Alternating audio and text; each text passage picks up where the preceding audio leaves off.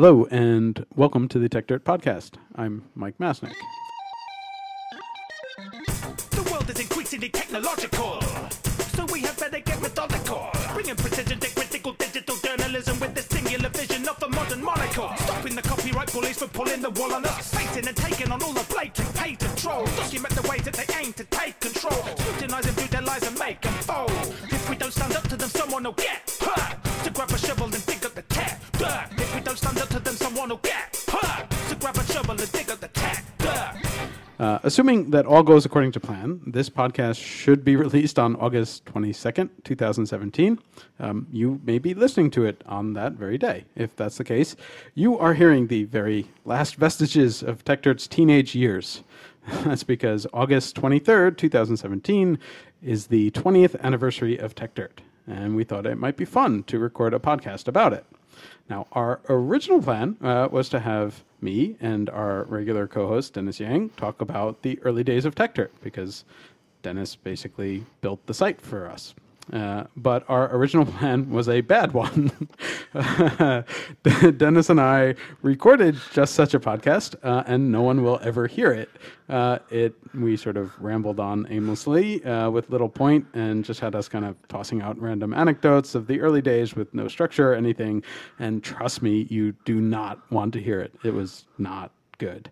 Um, afterwards, I, I, realized that it might work much better if we had someone else moderating that discussion who could keep us on track and a little bit more organized. So that's what we're doing today.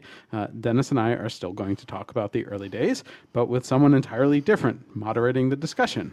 And that would be Alex Feerst, whose day job is being Medium's top lawyer. Uh, and it may seem a little weird that we should have someone else come in and moderate our own podcast about our own site, uh, but trust me, it's going to be a lot better than what we had originally recorded. And so I'm about to turn this podcast over to Alex, but first let me explain why we chose Alex to do this. Uh, besides being someone that I've known for a while and whose perspective and analysis I greatly appreciate and trust on many things, uh, Alex has also been a longtime uh, TechDirt reader, probably since before most of you listening to this. And the second reason is that Alex kind of moderated something like this once before. Um, a few months back, he moderated a panel that I was on in San Francisco uh, about designing for free speech, where we discussed some of the early design choices made on both TechDirt and Medium and some other sites. And that discussion uh, alone went pretty deep, actually, into the origins of TechDirt and some of the decisions that we made. And we'd actually intended to turn that into a podcast as well, but the recording quality wasn't very good. Um, and so if you weren't there, you missed it. So, in some sense, we may recreate parts of that here, uh, but we're going to focus on how TechDirt became TechDirt. And with that, Alex, the mic is yours. Thanks, Mike. Uh, I'm I'm honored to be the uh, hall monitor at large to, to, help keep keep you two swimming in your lanes. Um, so I guess I think we might as well just start at the beginning. Um, you two were at Cornell. It was the '90s. Crazy things you happen. Were, you were taking down your shrines to Kurt Cobain, um, and so, right, yeah.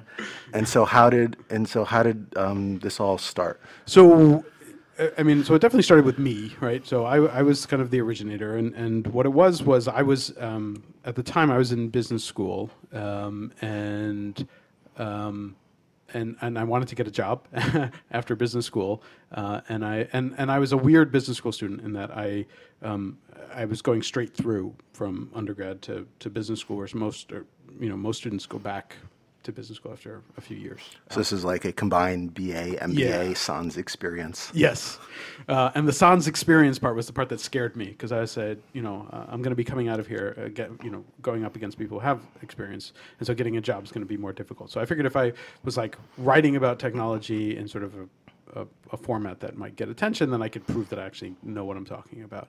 And so I started writing this newsletter, and and originally it was sort of like the uh, it was a newsletter for Cornell MBA students uh, about technology, and I put a little note at the bottom that said, like, if you'd like to subscribe, please send me an email.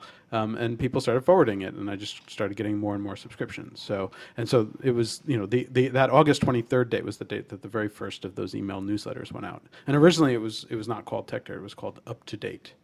Up to date with a with a two. No, Wasn't it? No, no, No? It was spelled out. I would not do something as Oh, cheesy as as put in the number two.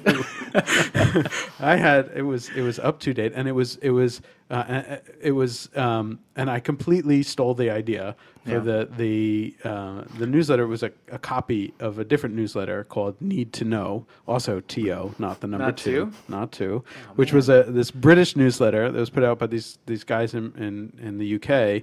Um, mainly this guy Danny O'Brien, who now works for EFF and does really cool stuff there.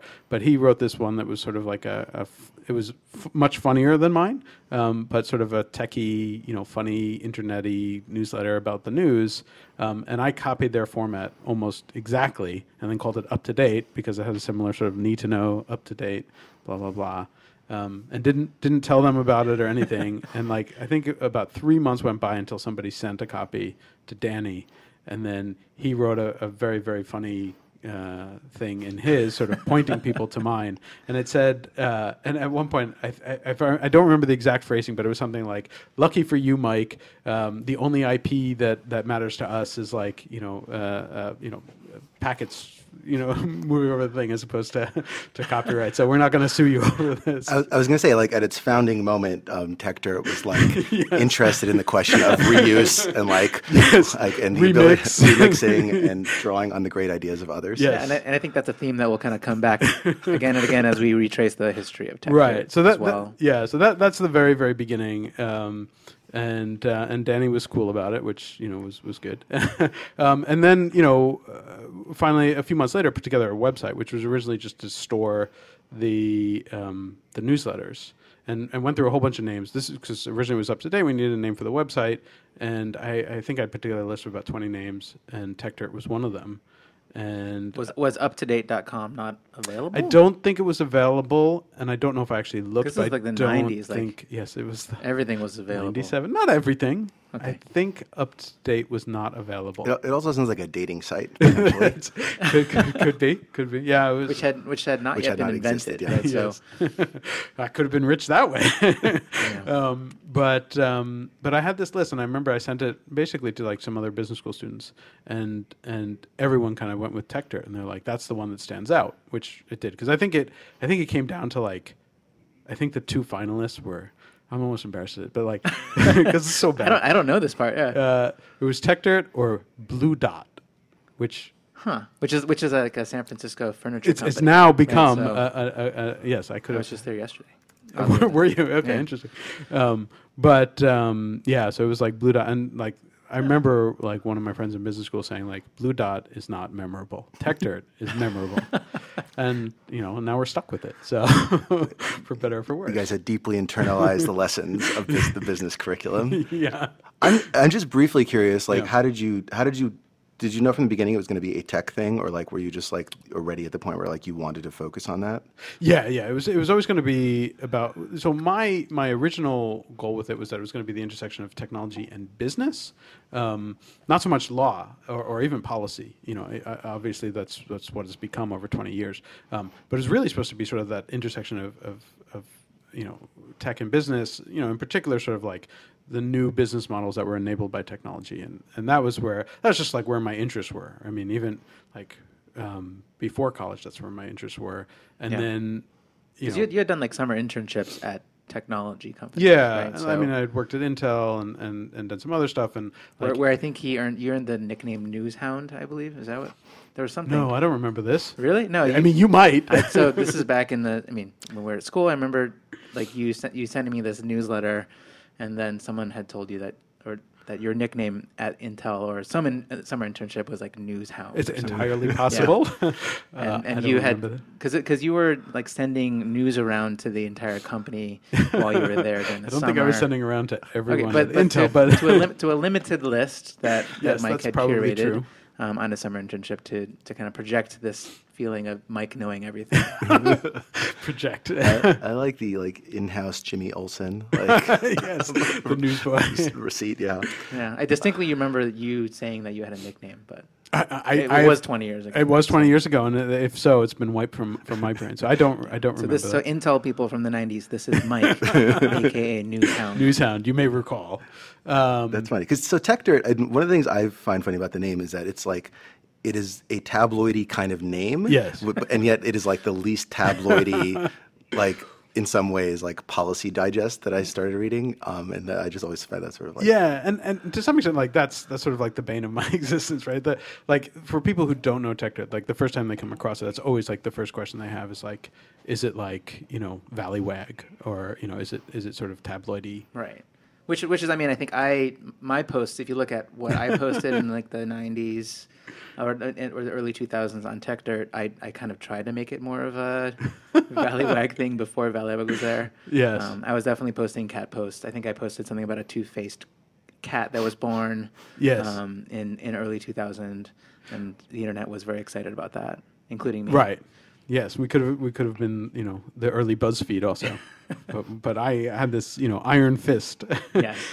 Yeah, and I- so we, we must talk about tech and business. I, I, I mean, I feel like you get mad at laws as if they were people, and so and so part of it is like it is a tabloid. It's just that they're not people. That you're- it's like it's like a particular bill that, Yeah. you- that for several years you've been like stalking. Come on, SB, whatever number. Yeah, that's right. That's right. I guess that's an interesting way of thinking about it. I had never quite thought about it that way, but that's Yeah. that's a fairly accurate. We can accurate. start doing blind items about secret Senate bills coming across. Oh It's just like Yeah. this time it's personal.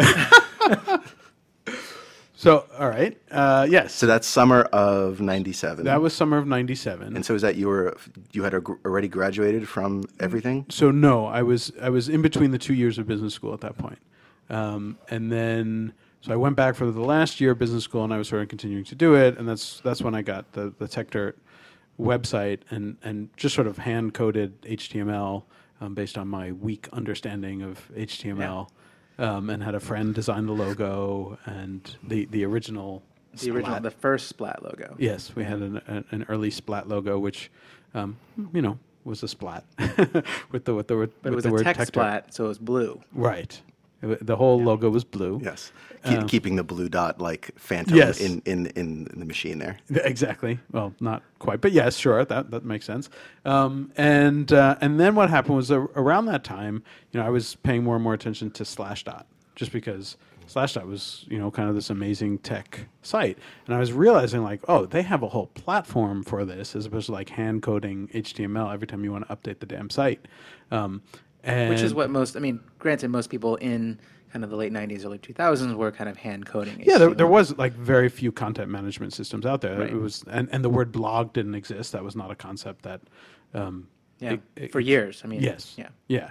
And and so, but I saw Slashdot, and they had just sort of announced that they were going to open source and release their code for their platform, um, and they had released uh, the the very early beta version, which was zero point three, um, and so I had downloaded that and tried to put it onto the server, um, and failed miserably because my my coding skills were um, not great. And you know, I messed around with it for a while, and then I finally called up Dennis and was like, "Hey, do you want to install this thing for me?" um, and and I think w- the way I remember it, so this was this was after I th- by this time I had graduated.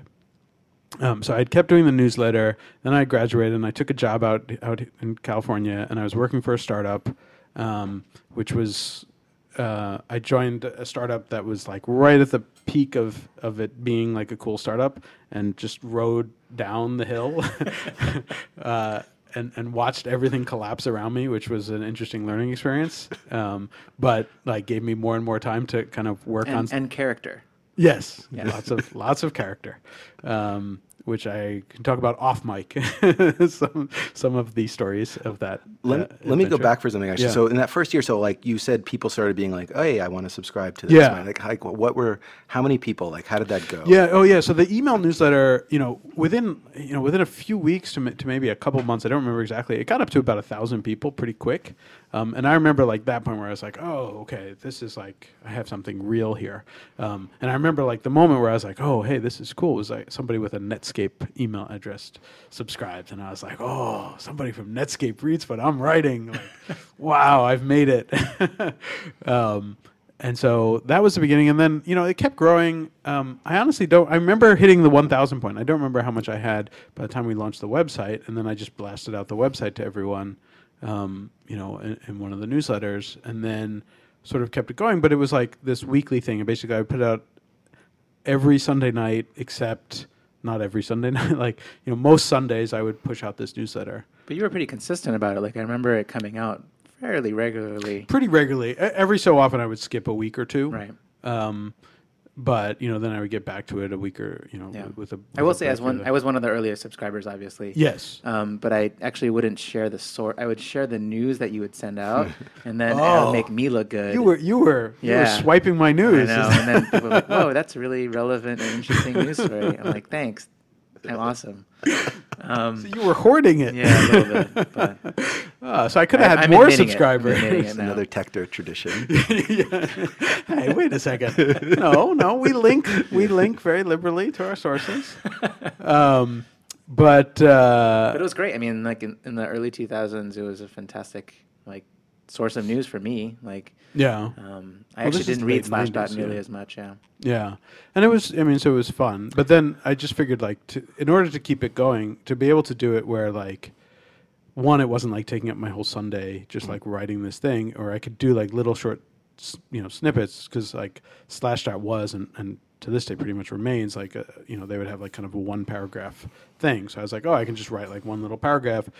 Um, you know, I'm assuming that the back end of the system makes it really easy to do that. Though I hadn't seen it, I just knew that they had the code out. And then, you know, I had called up Dennis, and he was working for a startup also. Um, and I think we just uh, originally we agreed like I was just going to come over to your office after work one day, Yeah. and you were going to install it on my server. And when we tried that once, so and and it I don't remember what happened, but I think I, I had maybe underestimated the complication of installing a 0.3 version open source content management system. yes, Um, so it didn't work. I remember. I remember. So I, we went Yeah. over, and it didn't work, and I gave up, and I waited about three months until I thought that Dennis probably didn't remember trying to install it the first time, and said, "Hey, weren't you going to install this software for me?" And he's like, "Yeah, yeah, come over." I vaguely remember that.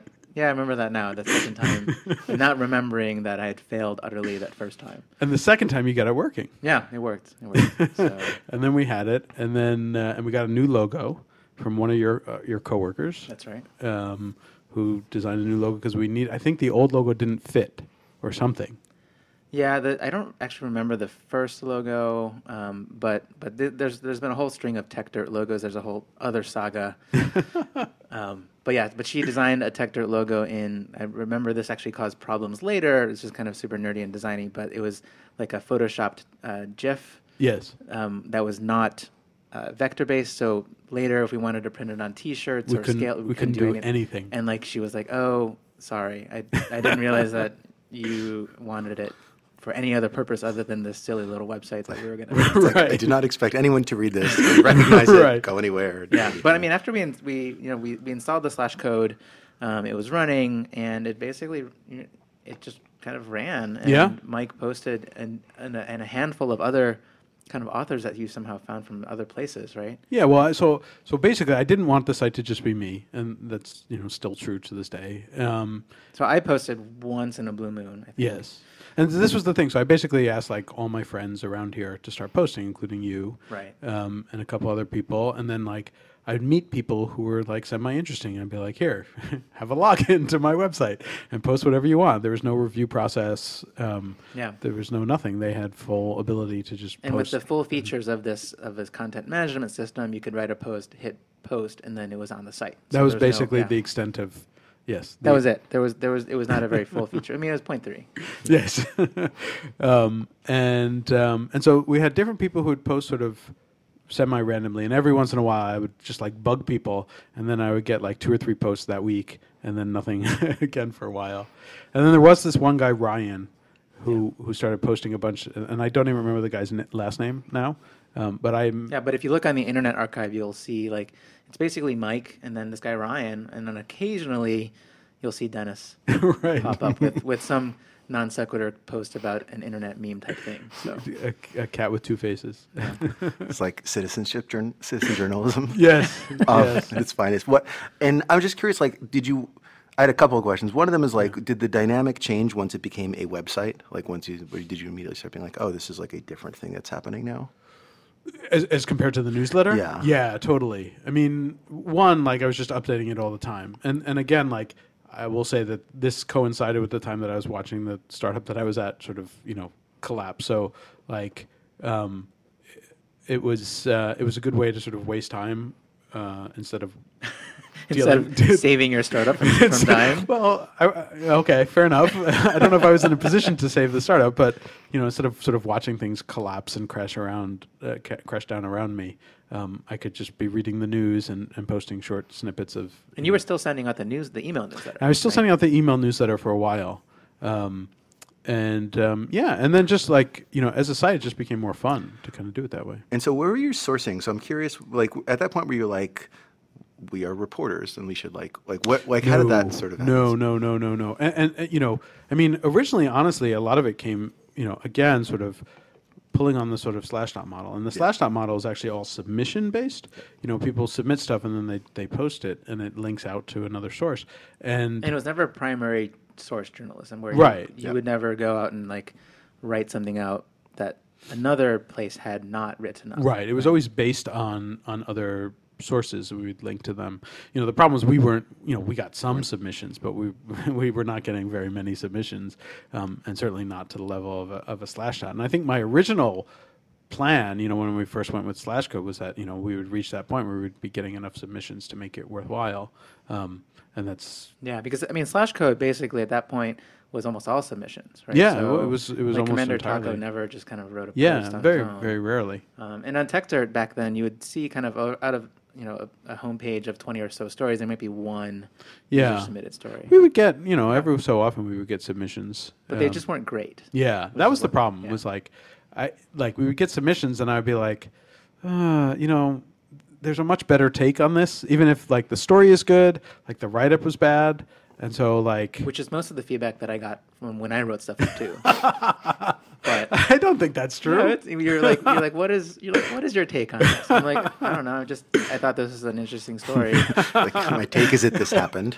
yeah, my take is, is I saw this on news.com, right. Okay. and you're like that's not enough. I was a harsh uh, Yeah. blog master, apparently. Um, well, no, I, actually, at that time, I wouldn't have called it a blog. Well, one, the word blog didn't exist until a little bit later, and then once the word blog did exist, I, I resisted, uh, and I insisted we were we were You're a no website. blog. Yeah, we were a website, Yeah. and uh, I resisted blog for I don't know how many years, um, and then eventually I just I gave You in. gave in. I admitted the the truth is that we probably were a blog. I mean, the other part of that too was like for the longest time I wouldn't I wouldn't go above one paragraph. I, I stuck to the sort of slash dot um, style, which which is really limiting. Uh, when you have stuff to say, and, and I can be someone who has some stuff to say and opinions, and and um, you know w- what often happened too is like I would get opinionated about something, you know, copyright, for example, um, and I would give a very short, sort of one paragraph description of why I thought something was bad, and it wouldn't let me get into much nuance and explanation. And then people would argue, and which was okay, and we would sort of discuss stuff in the comments. And then I finally realized, like, you know, I can put in paragraph breaks, and then I could explain myself a little better. Um, and so w- we made a switch at one point where I just started doing that. Yeah, but but about the comments, what I thought, kind of in looking pa- in, into the history of the site, which which was interesting, was that how few comments there were for the first kind of few years of the site. Yeah, sure. Right, and the fact that you just kept on posting. it's very uh, quixotic. yeah, in, in, into a void of.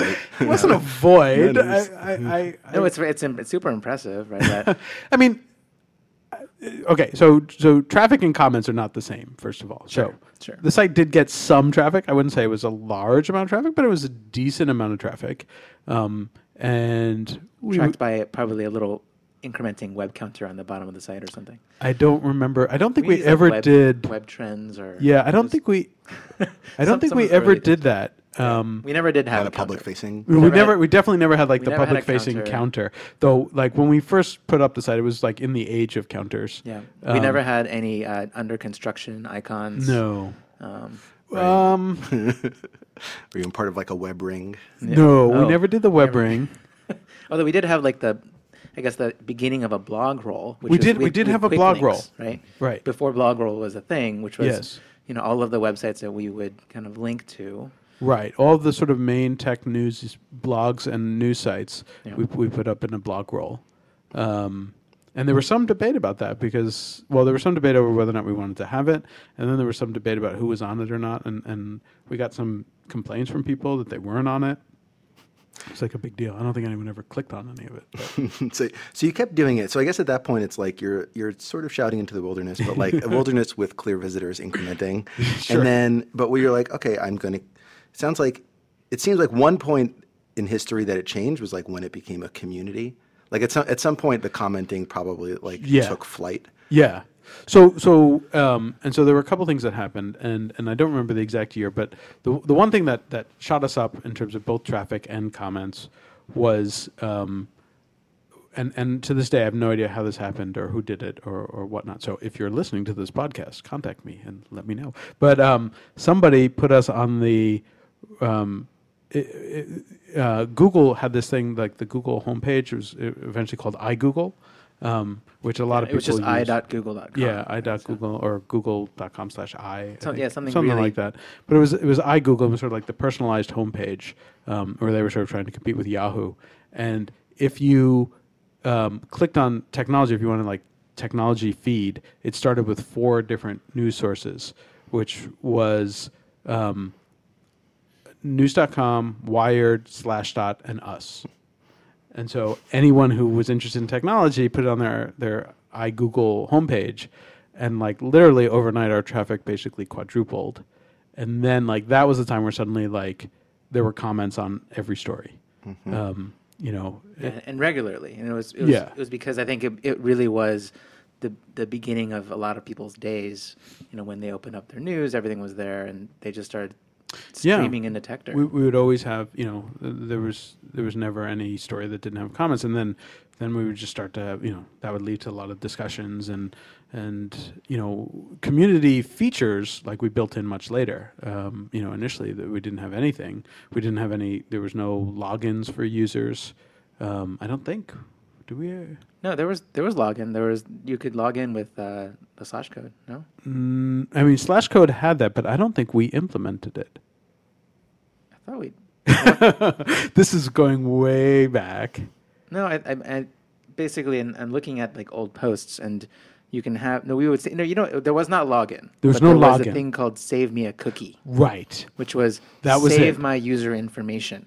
That was it Um, it was not a login It was not a login, but it was kind of like a login because basically, like you would come back and you would have your your your little handle Right. and email because we actually showed email address Should- um, on the site. I- yes, that's that's true. In the early days, when you posted, Yeah. if you posted with your email, it it showed your email address. but we did not require it. Um, we didn't require it, but but basically, and if you did not put your name or email, we would call you an anonymous coward, right, which, which, was was, a, a vest, it's like a vestigial piece from slash code. because that's what slash code did. Yeah. Um, But yeah, you're right. We did not have login. Um, there was no, and anyone could just come in and pretend to be you. We didn't Right. have anything like um, like 4chan had like some sort of a hash or right, um, which may have come much. That came. I mean, 4chan yeah, came later. 4chan came much much later. Uh, I mean this. I mean for for the tech nerds out there, slash code point three was written in a time before MySQL had um, like keys or or increment or, or auto increment. So there's all sorts of weird, funny things that you do to a piece of software before you have those concepts in a database. So Yeah, we su- had super nerdy. we had, we had a lot of things. Uh, yes, that we sort of kludged together. It was sort of a constant constant thing. But yeah, so there were there were no accounts for the you know, and then so we eventually built that, and then we started adding more community features, and we really started to focus on the fact that we had you know a pretty strong and committed and um, you know involved community, and then you know then we sort of built to that. Would you ever sit down? Like, was there a point where you started sitting down, being like, "Are we on mission? Like, what are we on track for the the thing that we set out to do?" Like, it's sort of it seems like it's one of these things that never seems to have lost an ounce of steam, which is sort of from the, from the outside. But Right. I, I just wondered because it's and like it's been you know you've been on remarkably focused on like certain topics over and given like an, a very um, persistent chronicle of them. But I Right. was just curious, like if you ever all sat down, I was like, why are we doing this again? like, or like, or like, are we? Are the reasons? Are the things that this thing does for us different now? Like we're giving a service to people, and like we we have more and more enthusiasts in like community. Um. I don't know. I don't But know. I didn't wanna ever, open up the existential Yeah, I was going to say now. you're, you're you have me concerned. Um, no, I, I don't think so. I mean, I think I, I don't think we ever really thought about it that way. Yeah, to, yeah. to be honest, I mean, I think like to me, it was like this is interesting. This is fun. Um, I I I enjoy doing it. I enjoy the discussion. It appears that there's a number of people in the community who enjoy it as well. Um, and and then like you know now it's been half my life of, of, of doing it. Yeah. It's kind of hard to. Yeah, I mean, but so I'm look. I'm looking through some old posts. I'm Okay. looking at June 20th of Okay. 2000. Right. So. Okay. And I mean, I have a post about NASA perfecting porn blocking software. you have a post about um, how- that's so great. yeah, about British Telecom um, receiving a patent um, for hyperlinking. yes, I remember this story. And your comment is the whole concept is pretty ridiculous. Right. Well, so, yes. Uh, so like like where did your early like how like apparently your thoughts about patents and IP were well formed in June of 2000. Sure. Um, but like, was it? Did you start having this you know angle in in the 90s when you were in college or in, in grade school when you first encountered your first IP? It's like, did, did like a copyright lawyer like bully you Right. as a child? When- when- when did I- like stole like your lunch money because they were extracting like, rent? I hate IP. yeah. when, when did I be, when, when did I become this monster? Um, so okay, so so I think it's like Batman. Yeah, yeah. I, I don't think there's one sort of turning point. So I'll, I'll give you um, three three points in my life that, that I, I think that I'm sort of thinking of right now that, that I think sort of define the before, during, and after. Um, so so point number one was in tenth grade. Um, for, for reasons I still don't understand, and, and I don't remember all of the details, my 10th grade American history social studies teacher um, asked if I would type up a patent for her. I don't remember what it was for. like some- on a typewriter yeah, uh, well, a word processor. I think on a word processor Nice. because I had a, a word processor and there was like a format you had to match and everything like that. And I don't, I don't remember. I, I to this day, I don't think at the time I even knew why she was asking me to do it and what my involvement was. But I sort of was like, oh, patents, okay, interesting. And I was like, oh, well, that's kind of cool to sort of see how a patent is format, formatted and what you have to do. And there were little pictures that I had to sort of you know put in and and do all this stuff. And so I, I did that. Um, I remember I did it. I didn't get paid or anything. I, there was no reason. I just did it. Um, and I remember thinking afterwards, like maybe I should have asked for money to do this work for my teacher. But Did you get a grade? No, it it was wasn't. just like no, a it wasn't. A, it wasn't a class No, no, project. it was. It was yeah, nothing. outside of class. It was just a favor. Remind me, I, I have some other stuff. Yeah, where, where, where, where are you from, by the way? What school system is this? This was in New Okay, York. this is like child labor Yeah, um, system yeah, yeah. project. Yeah, I don't know. I mean, it was. It was definitely. I. I, I remember distinctly. It was not a part of. It was so, not a so school this was project. your first introduction to our patent system. Right. This was our first introduction to the patent system, and at that time, I was like, "Oh, this is cool. This is interesting. Patents are cool." Um, so at that point, I was still, you know, sort of, I guess, you know, I thought it was it was good.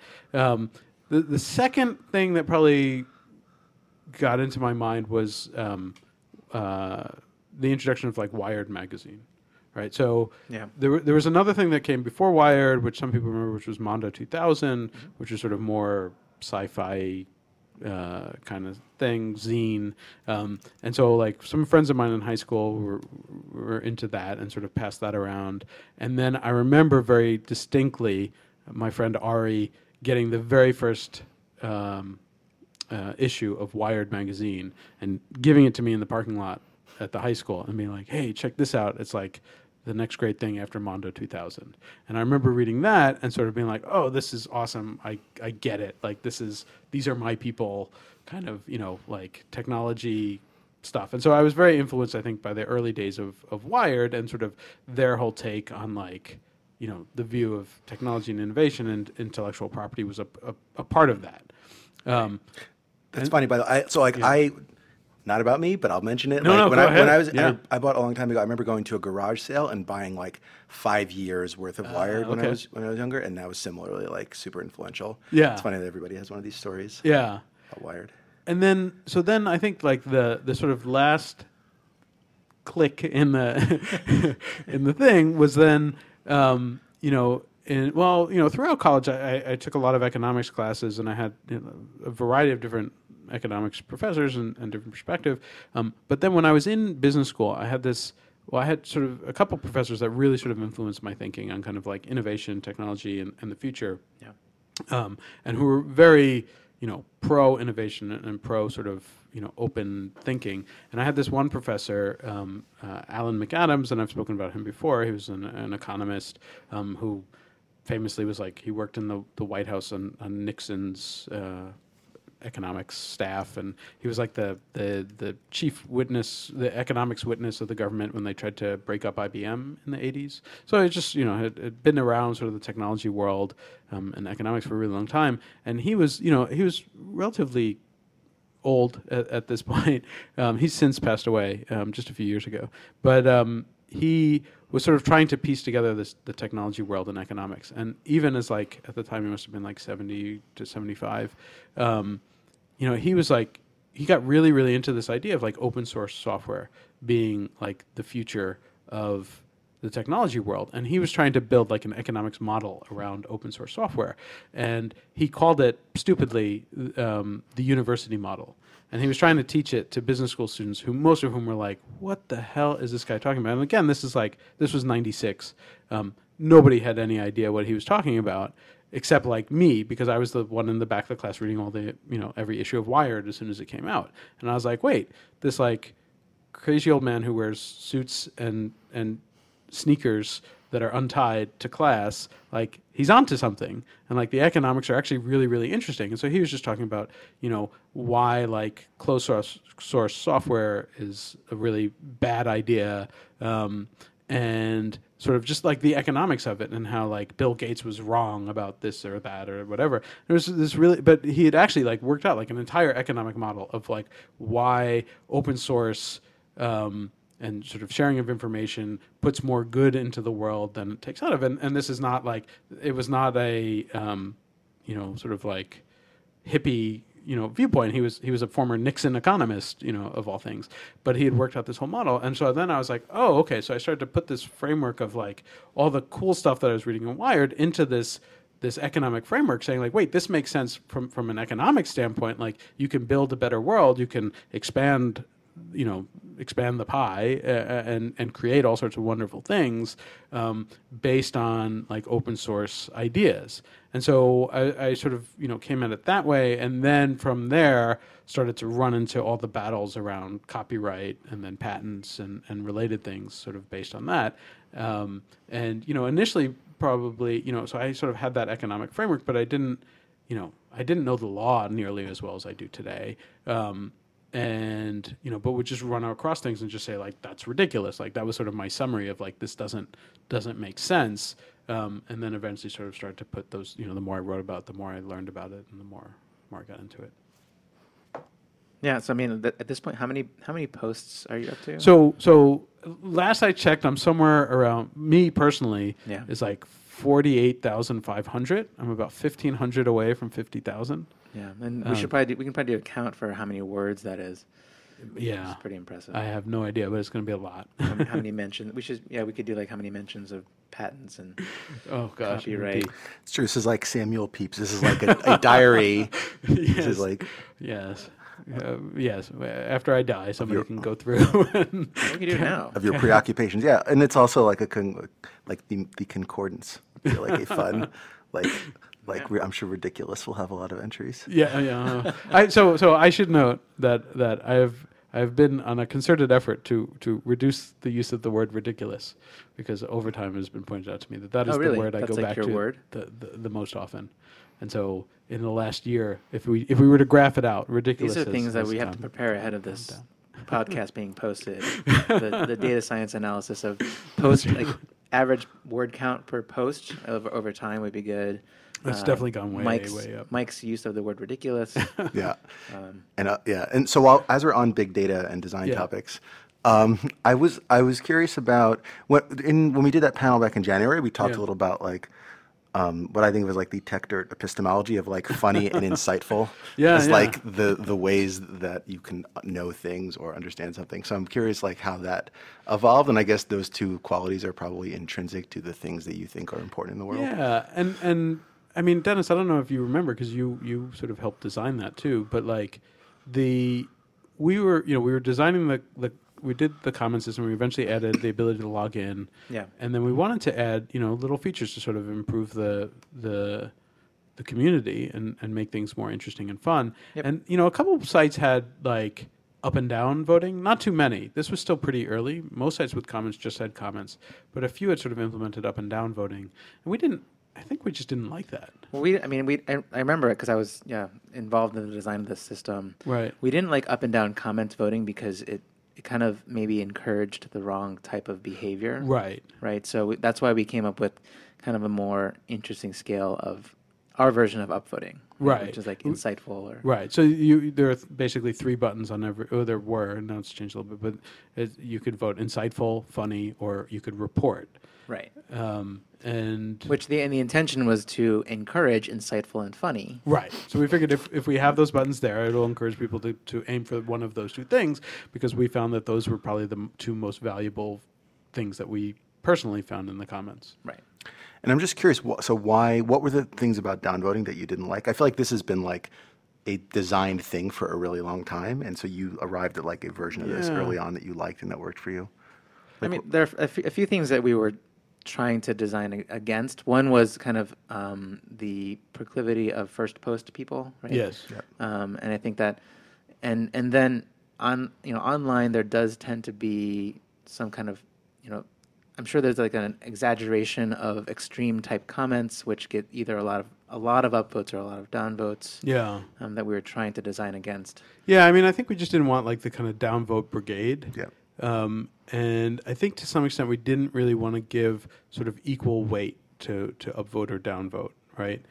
Um, where, you know, because it, it's sort of so amorphous. Like downvote means what? Like I don't agree. Like I don't or- agree, bad comment. Right. Uh, or I don't like, like your spam username, or, or, you you, know. know. there's all sorts of things that it, it, it wasn't providing much information back. Whereas insightful or funny or report, which, you know, report has some some, you know, open to interpretation elements to it also. Um, but without um, uh, you know, the, the pure downvote. I just I I I think it was just a, a gut reaction to some extent. We just didn't didn't really like it. and We thought we could do something better. Were there other words that you were like thinking about? yes, but I don't know if I remember any.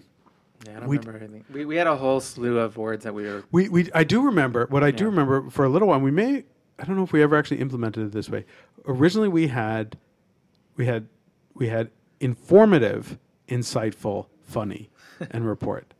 And, and there was a debate about what is the difference between informative and insightful, and and I could be wrong, but what I recall was I made an, an impassioned plea for the difference between informative and insightful, and I think everyone else was like, We said no. yeah, I think everyone else was like, "You're no, like it's it's it's too fine a line. Just just go with uh, insightful." I don't think we ever had on the site informative.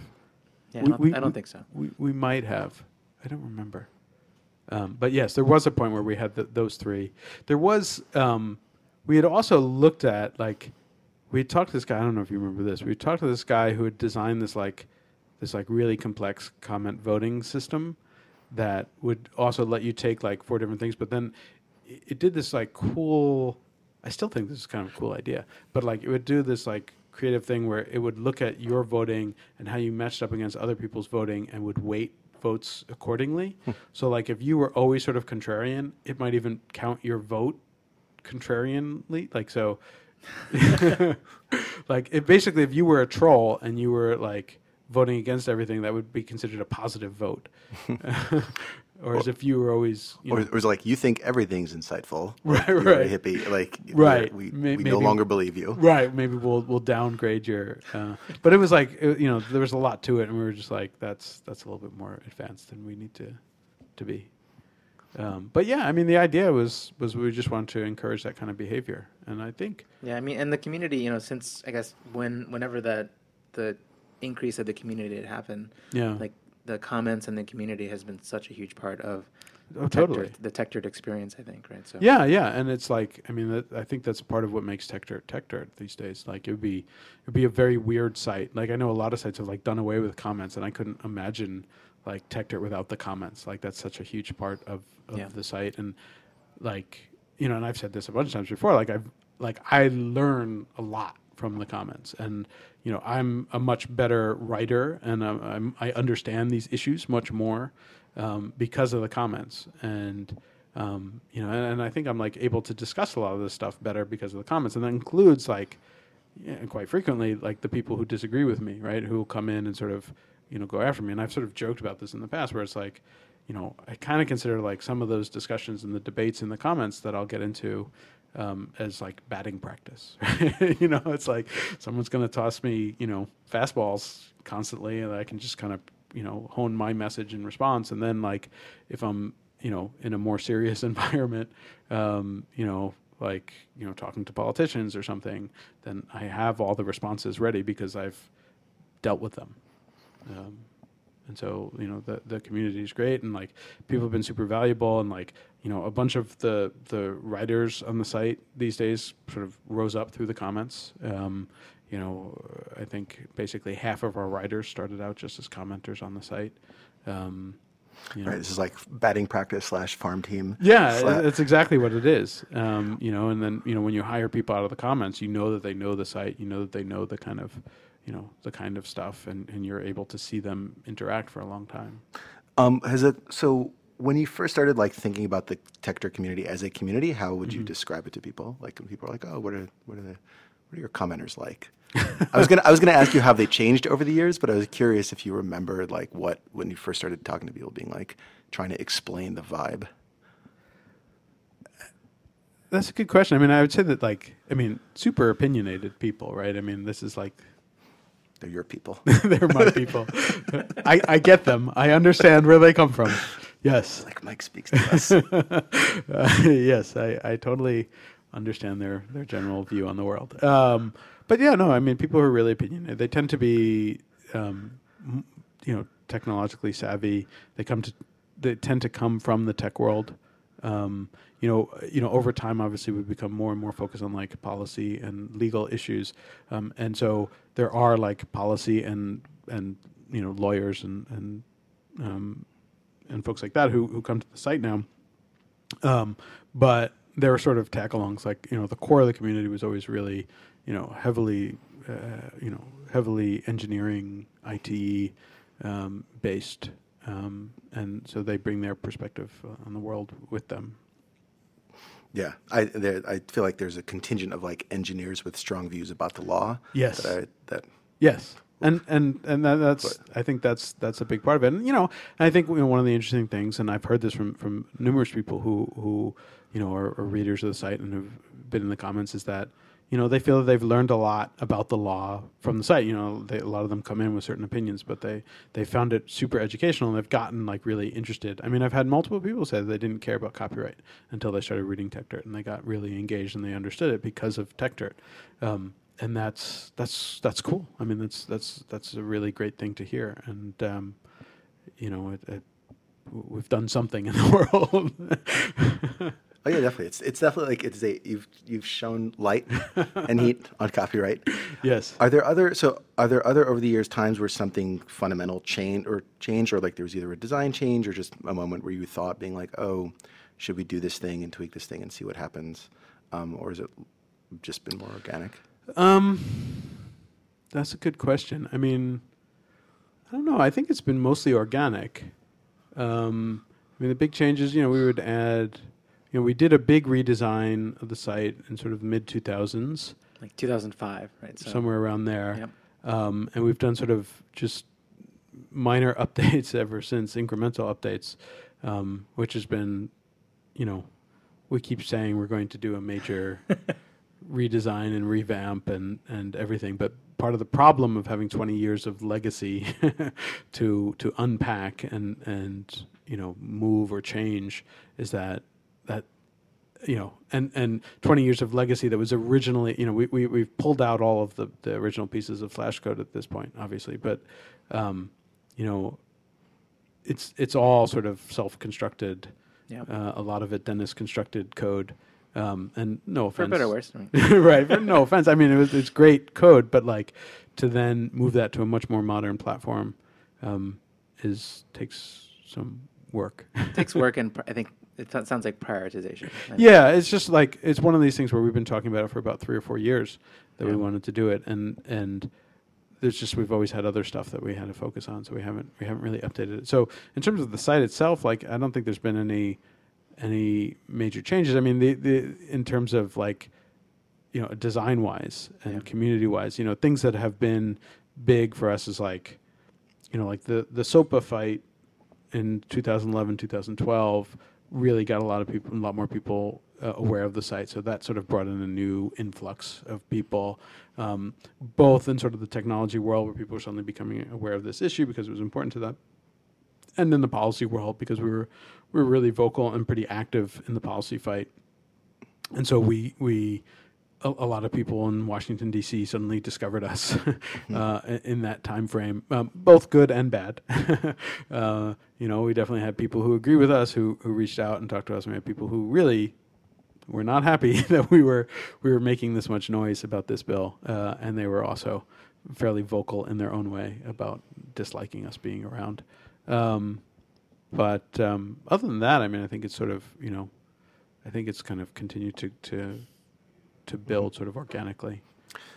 Are there ways like since the like the the greater blogging world has sort of changed also around you that like you have had moments where you're like oh we are more like all this other stuff that now exists or like or like how are how what is what you are doing sort of the Yeah. way you think about it changed as other services came up and like like social media came up and like other ways of communicating about this stuff came to exist. Yeah, I mean, I think there there are a few kind of throughout the history of TechDirt. There's been a kind of few key pieces of either technology or community or web software that have kind of affected. I mean, RSS was one thing that Sure. early on, you know, we were adopters of RSS. I remember, I think Yeah. Mike might have emailed me one day and said, like, "Hey, check out this RSS thing." Yeah, I think somebody. What happened was Yeah. somebody had asked us, they're like, "Why aren't you using RSS?" And this is before anyone had used RSS.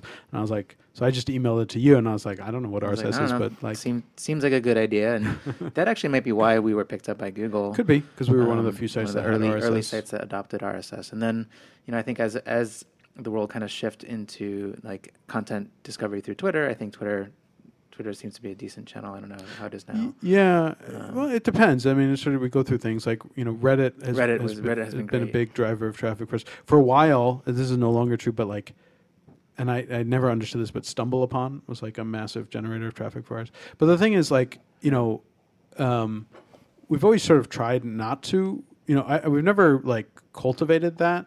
Um, Yeah, Tech TechDirt uh, title news titles are still not very top ten things that you should Yes. complain to your senator about. I mean, people will still. There are still people who bitch and complain and say that we're clickbait. Um, really, oh, Really? yeah, like yeah, the least people do that. clickbaity titles ever. I know, but people. Well, look, if you don't like something, you're going to call it clickbait. So, um, some people still accuse us of You're that. just like the time. legislative history of this will blow your mind.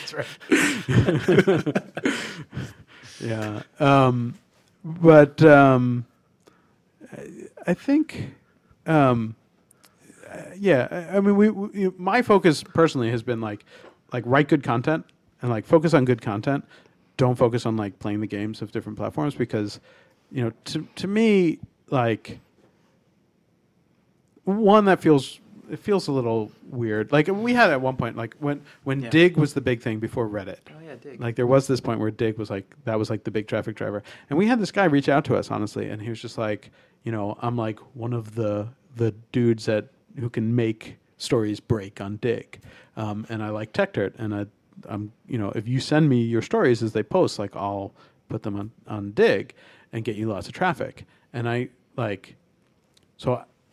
Uh, Oh gosh, I'm debating whether I'm not going to do it. All right, so um, this is the Digg father. You don't no, like, I, I was no, I wasn't. I wasn't going to name the person, but I was going to name. I know another site that that that did this fairly successfully and got a ridiculous amount of traffic by gaming Digg, um, and and and and benefited greatly by gaming Digg, um, uh, but I'm, uh, I'm not going to go there. So, uh, but um, uh, but w- I, I told the guy like you know if you see our stories and you want to put them on Digg, go ahead. But like I feel wrong, um, you know, sending you stories. Like we have an RSS feed. You can subscribe to the RSS feed, and if you see the stories and you think they're good, you can put them on there. But I don't want to.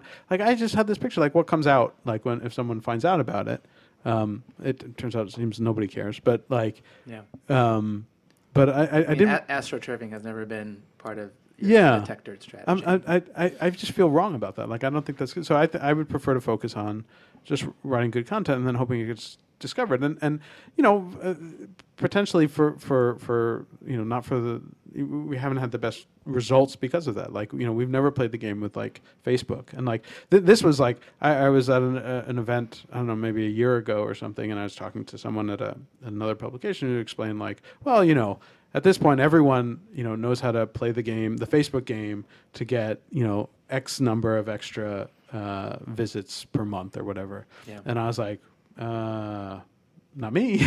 Like i don't know. Like I, I have no idea how that's done and and i'm not all that interested in figuring out because i kind of feel like i could spend all this time figuring that out and then they'll be good and then facebook will change its algorithm and all of that traffic will go away and i'll have to relearn it. And i could spend all that time just like creating more good content instead. Um, and so that's been my focus, and and you know, so it is. I do feel at some, in some ways, I sometimes wonder or worry that like you know, have we missed the boat on some of this stuff? Like the community is still strong, and there's it's still you know a lot of you know we have good content and good people in the community but you know the world is changing and and and social media is definitely like a big thing and we're certainly like present on social media but we haven't like really done much to kind of um, you know exploit social media or, or use it and so you know we get some traffic from it but like i don't think we get nearly the amount of traffic that other other sites get from social media Yeah, I, th- I think like taking your taking your own temperature on like norms around marketing and Mm-hmm. social media and things like that, and also and reciprocity, and then taking like your organization's nor- uh, temperature on it is really really hard. Yeah. because there's always like the like wh- keeping up with what's happening never. There's never a moment when you feel like you know whether it is like I'm failing to keep up and getting old Right. fashioned, or whether you are like a bulwark against some erosion of a thing that you think is important. Yeah. Yeah, and like I mean, like there's this big focus now, like everybody's like pivoting to video, right? It was like the, the, the big story where it's like you know, and it's like you know, there's something cool about that. Like I wouldn't mind doing video, but the video is a lot of work and you know, we've done a couple little videos here and there, but like I don't know, I just feel like it's just you you can constantly be chasing like the next big thing or you can just focus on like making good content and, and hope that it works out in the end. And, and maybe it's a little naive the way that, that I've sort of approached it but No, it's it's it's I I I think it's like it's we're gonna say? You're on the map, you're on the spectrum of one of the approaches that takes views on like where integrity is, like where norms should be, and Right. like and how you fit into like the larger ecosystem of advertising and other norms. Yeah. Um, good to know that you're not going to pivot to video.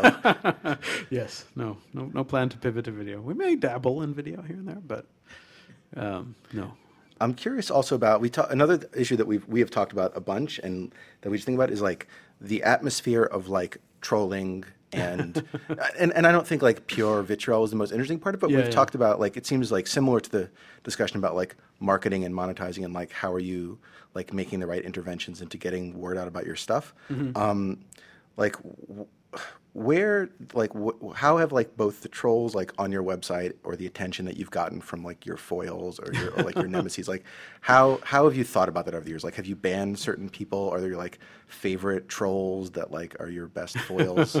Um, and like because it seems like they're also part of the tech dirt history. Yeah, yeah. I mean, you know, there's like you, you sort of have a love hate relationship with some of the trolls, right? I mean, they're um, they're when they're sort of. I mean, and trolls come in all different forms, right? So you certainly have like you have the people who are clearly trolling in the original sense of the word, which is like they're gonna come on the site and say stupid stuff, and they know it's stupid, but they're just trying to get a reaction out of you. Um, and some of those people are really good at that. Like they have a talent. It's it's a talent that is completely destructive and and not not for any you know good in the world. But but there are some people who have a real talent to be like, you know, just pure jerks online, um, and some of them have shown up in our comments. Um, and then you have you have other kinds of trolls. I mean, there are trolls who who are, are not trolls in the sense of trying to you know cause a reaction, but are trolls in the sense of they just really disagree with us and have taken it on as sort of their life's mission to um, be an asshole in our comments. Um, and you know, and so you sort of view those guys in different ways. Um, but you know, we don't we, we don't ban people. Um, you know, and if we did, people would figure out a way around the ban. Anyways, it's kind of you know one of the things we've oddly noticed is like with any any sort of trolling activity is that they seem to change identities over time. Um, and that's with both of these kinds of trolls. Like sometimes they'll have accounts, sometimes they'll post anonymously, um, and then they'll just sort of change. And I don't know what's causing that, but they do.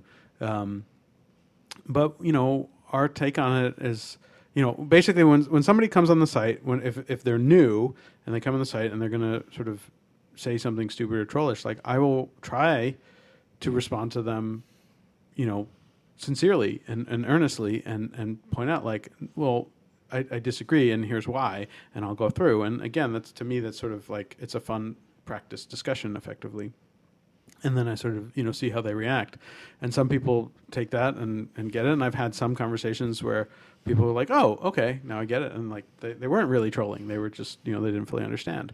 Um, and then you know some people just you know go to insane levels on it and so we have we have a few trolls who you know there there are a couple who have been with us for a very very long time um, and and they just you know really dislike us basically and and, and want to be assholes but um, and and so like I, I i do like i'm not like i have these sort of mixed feelings about it like i like the fact that they sort of challenge me right? I like the fact that I can't get away with anything. Like if I if I do get something wrong or misstate something or inaccurately portray something, I'm going to get called on it. And there's value in that. There's tremendous value in that. I mean, it, it makes me more disciplined, um, and like it it drives me mad when when they catch me when I when I make a mistake, um, when I you know am too quick on something and and miss something important as I as you know everyone does at some point or another. Um, uh, that drives drives me mad. That I, like I, I, should have been more careful, and so, but I appreciate the sort of discipline that they force on me, mm-hmm. um, and so so that's good. Um, but then at the same time, they can be real. real let me, let me ask: Are there any like made? Can you think of any major about faces you've done like over the years? Like, have you changed your mind fundamentally on any of these things as a result of like your troll slash commenters? Whew. Um, that's a good question. The the big thing that we've changed our mind on, but it, this wasn't necessarily because of the troll slash commenters. Um, but I'm still going to think through that question as I answer this. The one thing that we've really changed our mind on a lot is um, specifics around net neutrality. Um, we've always been supporters of net neutrality, but we we took the position early on, about a decade ago, that we didn't trust the FCC to get net neutrality right. We didn't trust Congress to get net neutrality right. We liked net neutrality as a concept. We thought the fight over net neutrality was really a symptom of the underlying problem, which was the lack of competition in broadband. Um, but we feared that any attempt to actually put in place net neutrality rules would come out bad, would be you know, uh, would go through the sort of regulatory capture filter of, of the big telcos and would lead to really bad results. And so we were against any kind of net neutrality rules, um, even when people were sort of, you know, pitching them with good intent. Um, but, you know, we changed our mind on that, but because of a few things, in part just um, the uh, continuing consolidation of, of the big internet providers where it just like we weren't going in the right direction uh, as it came to, to competition. Um, they were getting more and more vocal about their desire to break net neutrality and to put up toll booths and to do some sketchy things. And then just um, you know the nature of the the plan to to put in place real net neutrality rules that you know didn't seem to have really negative consequences to them and that could be put in place in, in, a strong way. So we became supportive of that where we weren't in the early days. Um, in terms of the trolls changing my mind on things, um, I don't know that they've changed. Their, I mean, they'll make me take closer looks at at things. Um, you know, especially like in in sort of deep and weedy, you know. Uh, lawsuits or something where you know I'll take a position and say this is crazy and like but you know there's there's this whole element to it and I'll be like okay that's actually a, a fairly valid point. Like you know and we've you know there's this impression out there um, that like we don't believe in copyright we don't believe in patents at all and we think that they should all be completely wiped out and that's not true. Um, and I've said it a bunch of times and people are never going to believe me that, that but it's like I'm not going to report. It's it's like a, a, a dog bites man story versus a man bites dog story. Like I'm going to write about the abuse and the bad situations and the problems with the law. I'm not going to talk about the times that the law works right because the law's supposed to work right. Like that's not newsworthy. Um, I feel like you're secretly doing it under an alter ego somewhere. There's like a blogger.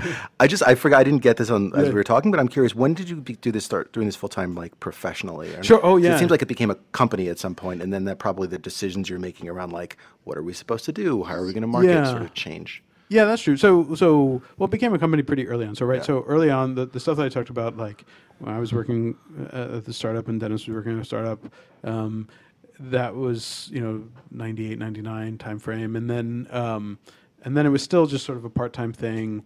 Um, uh, and it became a real company. It was incorporated in early 2001. So you know, there's a few years sort of out in the wilderness where we weren't any kind of company. And and I should say, like when we became a company, we we didn't have any advertising on the site. So uh, you know, the TechDirt stuff still wasn't even even when it was a company, it wasn't a company. I mean, uh, you know, we we weren't using the TechDirt stuff for profit necessarily. We were using that to to kind of um, um, to to to basically advertise ourselves as being smart because we were you know sort of the original business model that we had in 2001 was we were basically selling research and consulting to to companies to sort of have them better understand technology It was kind of to make a tech dirt for your company. yeah, we were making internal Yeah. tech dirts for companies. Um, that was that was our business model. Was Yeah. we were working with basically you know Fortune 1000 level companies that were behind the times in terms of what was happening in the technology world and wanted to to make sure their employees were were up on. Up to date. I almost went there and then pulled back, but thank you for I'll go there. Block, blockbuster callback. That's right. yes. Um, but but we built basically built internal tech turds and we were writing internal tech turds saying like the same honestly like a very similar style maybe a little bit more formal um, Yeah. but Depending saying- on the client. depending on the client uh, and how well we knew them and, and we're saying like this is what's happening in your world. Here are trends that are important to you that you should understand. Um, and um, and that's what we did for like the first five or six years. That's how we made all of our money. Um, and TechDirt itself was basically just advertising for that um, and uh, and letting people know that we were sort of smart and knowledgeable about technology and technology trends Right. And you still did you stop doing that? um, w- well, we um, uh, we still have legacy customers. Is is is the the real answer there? So we we are still doing that for for a few companies, um, but we stopped sort of actively selling it. Um, though it's it's kind of a cool thing, and there are times when I wonder if we should go back and start selling it again. So. Uh, if anyone wants that, who's listening to this, let me know. um, but yeah, I mean, we, we've we've definitely, you know, we definitely do it, but we, we haven't really advertised that in a long time. Got it. Yeah. Well, I am honored to have uh, been allowed to join you all and to uh, try to keep you two under control. Um, so yeah, I will this say super this, interesting. this was much Yeah, this flowed much nicer. much more interesting than, than the the, the original time that Maybe we Maybe we can release the other one as like a TechDirt Insider, whatever that It could be on, on Patreon. If you On are Patreon. uh, on, on patreon.com slash techdirt, you Yeah. are a, a, a subscriber we'll to the. let we, you we listen could, to that we could maybe let those people. We, we have done Yeah. one backers only podcast and we are going to do another one, but. Um, I I wouldn't, I wouldn't, I wouldn't punish you and say this is one of the official backers only that you you get uh, by by backing us. But maybe it's something we Yeah. can reveal to folks if the, if if there's interest in it. Um, I warn you, this conversation that you just just heard is going to be much better than than the one that Dennis and I did alone. So, Alex, thank you very much for Yeah, for keeping us on track here. Thank you. Thank you. All right, and uh, and then I think that's that's it. And so thanks, guys, and uh, thanks everyone who's listening. And we'll be back next week.